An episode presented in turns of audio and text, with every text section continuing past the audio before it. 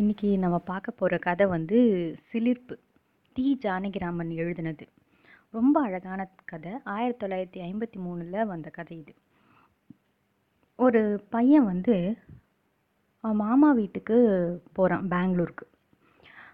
போய் அங்கே வெக்கேஷன் அவனோட வெக்கேஷனுக்கு அங்கே போகிறான் அவனோட அத்தை கூட்டிகிட்டு போகிறாங்க அங்கே இருந்து அவனை கூட்டிகிட்டு வரதுக்காக அப்பா வந்து கூட்டிகிட்டு வராரு ஊருக்கு.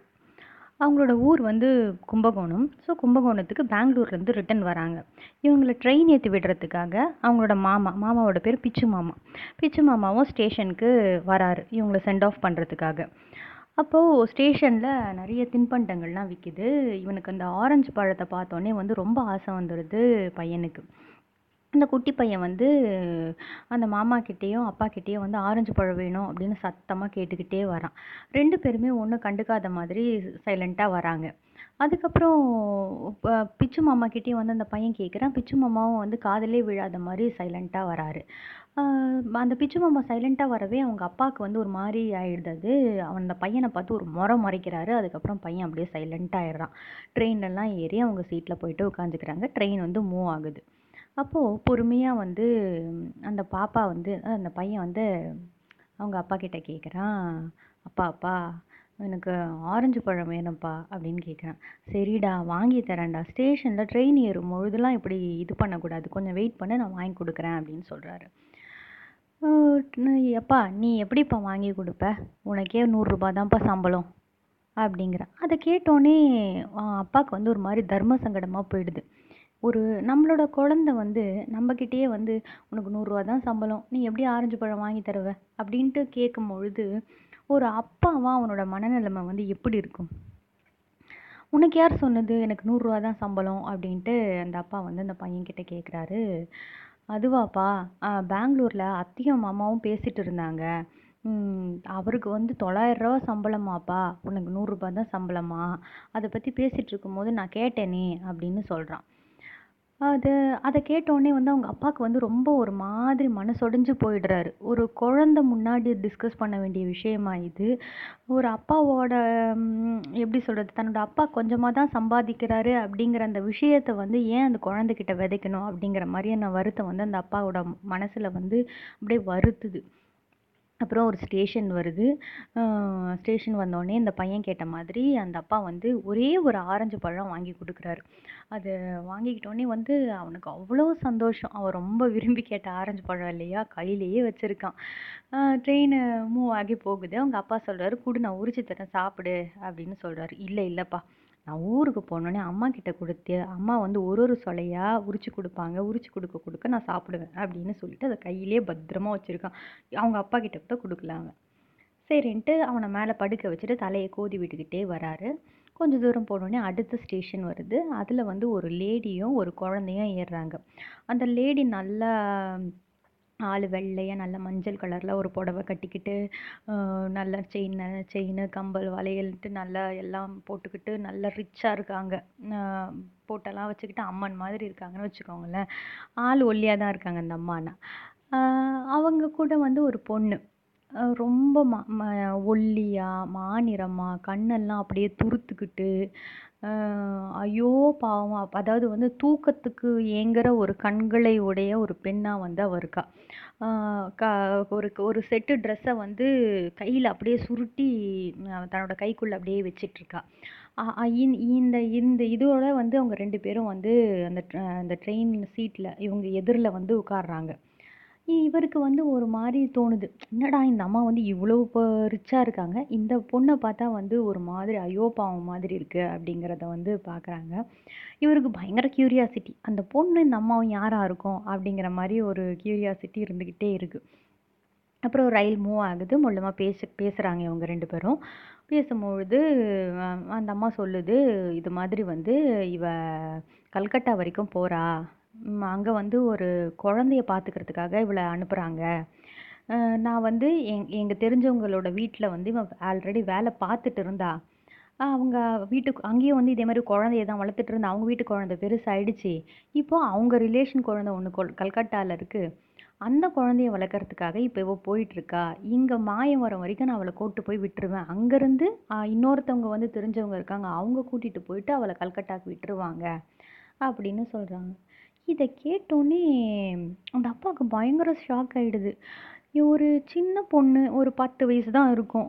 அது அதுக்கு என்ன தெரியும்? அது தனியாக வந்து கல் யாருன்னே தெரியாத ஒரு ஆள் கூட வந்து கல்கட்டா வரைக்கும் போகுது அப்படின்ட்டு யோசிக்கிறாரு. அதுவும் ஒரு பத்து வயசு குழந்த குழந்தை எப்படி வளர்க்கும் அப்படின்லாம் யோசிக்கிறாரு. அவருக்கு உடனே வந்து ஆர்வம் தாங்காமல் அந்த குழந்தைகிட்டே கேட்குறாரு. குழந்த உன் பேர் என்னன்னொடனே அந்த குழந்த சொல்லுது. என் பேர் காமாட்சி அப்படின்னு சொல்லுது. உனக்கு என்ன வேலை தெரியும்? நீ என்ன போயிட்டு அங்கே செய்வ? அப்படின்னு கேட்க கேட்கும்போது அந்த குழந்த சொல்லுது. நான் எல்லா வேலையுமே செய்வேன். எனக்கு நான் என் குழந்தைங்கள நல்லா பார்த்துப்பேன். சாதம் வடிப்பேன் துணி துவைப்பேன் பாத்திரம் துலக்குவேன் வீடெல்லாம் பெருக்குவேன். எல்லா வேலையுமே நான் செய்வேனே. எல்லாமே எனக்கு தெரியுமே. இதுக்கு ஆமாம் இதெல்லாம் நீ தெரியும்னு சொல்கிறல்ல நீ எத்தனை வருஷமாக உனக்கு இதெல்லாம் உனக்கு தெரியும்? உனக்கு யார் கற்றுக் கொடுத்தா அப்படின்னோடனே நான் மூணு வருஷமாக ஜட்ஜு வீட்டில் இந்த வேலை தான் செஞ்சுட்டு இருந்தேன் இப்போ அவங்க வீட்டு பாப்பா பெருசாயிடுச்சு. அதனால நான் கல்கட்டாவில் ஒரு பாப்பா இருக்குது அதை வளர்க்குறதுக்காக நாங்கள் போக போகிறேன் அப்படின்னு சொல்லுது. ஏம்மா நீ படிக்கலையா? படிக்க வேண்டாமா உனக்கு? அப்படின்னு கேட்கும்போது இல்லை எங்கள் அப்பா வந்து வாத்தியார். என் கூட பிறந்தவங்களே எட்டு பேர் இருக்காங்க. எங்கள் அப்பாவால் வந்து எங்கள் அண்ணாவை மட்டும்தான் படிக்க வைக்க முடியுது. அதனால வந்து நான் நான் வேலைக்கு வேலைக்கு வந்துட்டேன் அப்படின்ட்டு சொல்கிறாங்க ஸோ ஒரு வாத்தியாரோட நிலமை வந்து அந்த பீரியடில் எவ்வளவு வறுமை கோட்டின் கீழே இருக்காங்க அப்படிங்கிறது வந்து நம்ம இந்த விஷயத்தில் வந்து புரிஞ்சுக்கணும். ட்ரெயின் மூவ் ஆகிட்டே போகுது. ரெண்டு குழந்தைங்களும் வந்து ஒருத்தர் ஒருத்தர் அப்படியே பேசிக்கிட்டு வராங்க. வரும்பொழுது ஒரு ஸ்டேஷனில் வந்து ட்ரெயின் நிற்கிது நின்னோடனே வந்து அந்த அப்பா இறங்கி போயிட்டு பசிக்குது அவருக்கு. சரி ஸ்டேஷன் கேன்டீனில் ஏதாவது இருக்குந்தா வா சாப்பிட்றதுக்கு வாங்கிட்டு வரலாம் அப்படின்ட்டு இறங்கி போகிறாரு அந்த பொண்ணையும் என் கூட நீ வரியாமா அவ்வளோ நேரம் உட்காந்துட்டே தானே வரா? வரியாமா அப்படின்னு கேட்குறாரு அந்த மாமியும் வந்து சரி நீ அவங்களோட போய் சாதா இருந்தால் சாப்பிட்டுட்டு வா அப்படின்னு சொல்கிறாங்க இறங்கி போகிறாங்க போன உடனே வந்து அங்கே தயிர் சாதமும் சாம்பார் சாதமும் ஒரு ஒரு பேக்கெட் பார்சல் வாங்குறாங்க. வாங்கிட்டு அந்த ப அந்த பொண்ணு வந்து சாம்பார் சாதம் வாங்கிக்குது. இவரோட பையனுக்கு வந்து தயிர் சாதம் வேணும்னு தயிர் சாதம் வாங்கிக்கிறாங்க. அங்கே ஸ்டேஷனில் இருக்கிற பெஞ்சில் வந்து பிரித்து சாப்பிட்லான்ட்டு உட்கார்றாங்க ரெண்டு பேரும். அவங்க அப்பா அதை பார்த்துட்ருக்காரு பார்த்துட்ருக்கும்போது நம்ம ரயில்வே தயிர் சாதம் இல்லையா? ஸோ அதை அப்படியே காலையிலே பேக் பண்ணிவிடுவாங்க சுட சுட. ஸோ அது கேக் மாதிரி இருக்குது அப்படியே கட்டி கட்டிக்கிட்டு. அதை பா அதை சாப்பிட முடியாமல் அந்த குழந்த வந்து ரொம்ப திணறான். அவங்கள அதாவது அந்த அப் அந்த பையன் வந்து ரொம்ப திணறான்.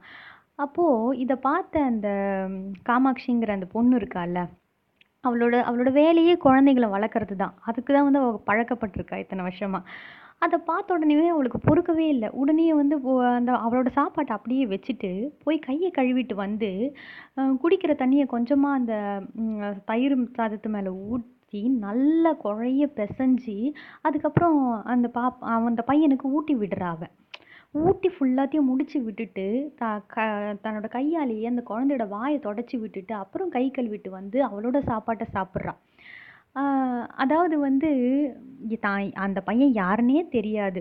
பட் ஒரு குழந்த வந்து அது அவளே குழந்த. பட் இன்னொரு குழந்த கஷ்டப்படுது அப்படின்னோடனே குடுகுடுன்ட்டு ஓடி போயிட்டு கையை கழுவிட்டு வந்து அந்த குழந்தைக்கு ஊட்டி விடுற அந்த மனசு இருக்குல்ல. அதுதான் அவளோட வேலை அப்படிங்கிறது நான் வேலை. அதுதான் வந்து குழந்தையோட மனசு. அவ அவளுக்குள்ளே எவ்வளோ பெரிய ஒரு பேரன்பு இருக்குது அப்படிங்கிறது வந்து இந்த இடத்துல நம்மளுக்கு தெரியுது. அதை பார்த்தோன்னே வந்து அவங்க அப்பாவுக்கு அப்படியே உருகி போயிடுது. சே என் இந்த பொண்ணு எத்தனை நேரம் நம்மளுக்கு தெரியும்? நம்ம பையனுக்கு எவ்வளோ வந்து ஒரு ஆதுரமாக வந்து அவ பாசமாக வந்து ஊட்டி விடுறா? அப்படின்ட்டு நினைக்கும் போது சிலிர்த்து போகிறார் அவர். அதுக்கப்புறம் திருப்பியும் ட்ரெயினுக்கு வராங்க. ரெண்டு பேரும் மூணு பேரும் வந்து திருப்பியும் வந்து அந்த சீட்டில் உட்காந்துட்டு பேசிகிட்டே போகிறாங்க அந்த அப்புறம் மாமி கூடயும் அப்படியே பேசிக்கிட்டே போகிறாங்க அப்புறம் வந்து அந்த அவன் அந்த பையன் வந்து அவங்க அப்பா மேலேயே தூங்கிடுறான். தூங்கிட்டு அந்த ஆரஞ்சு பழத்தை அப்படியே கெட்டியமாக பிடிச்சிக்கிறான். எங்கேயும் கீழேயும் விடாமல் யாருக்கும் கொடுக்காம அப்படியே கெட்டிமாக பிடிச்சிக்கிறான். கொஞ்சம் தூரம் போனோடனே வந்து அவன் இறங்க வேண்டிய கும்பகோணம் ஸ்டேஷன் வந்து வந்துடுது. மாமிக்கிட்ட வந்து ரெண்டு பேரும் வந்து சொல்லிட்டு இறங்குறாங்க. இறங்கும் போது அந்த பையன் வந்து தான் கிட்ட இருந்த ஆரஞ்சு பழத்தை வந்து அந்த பொண்ணு கொடுக்குது. அந்த பொண்ணு ஒன்று டக்குன்னு வாங்கிக்கலான்னு அந்த மாமியை பார்க்குது. மாமியை வந்து வாங்கிக்க அப்படின்னு சொல்கிறாங்க வாங்கிக்க அப்படின்னு சொன்னோடனே அந்த பொண்ணு அந்த ஆரஞ்சு பழத்தை வாங்கிக்குது.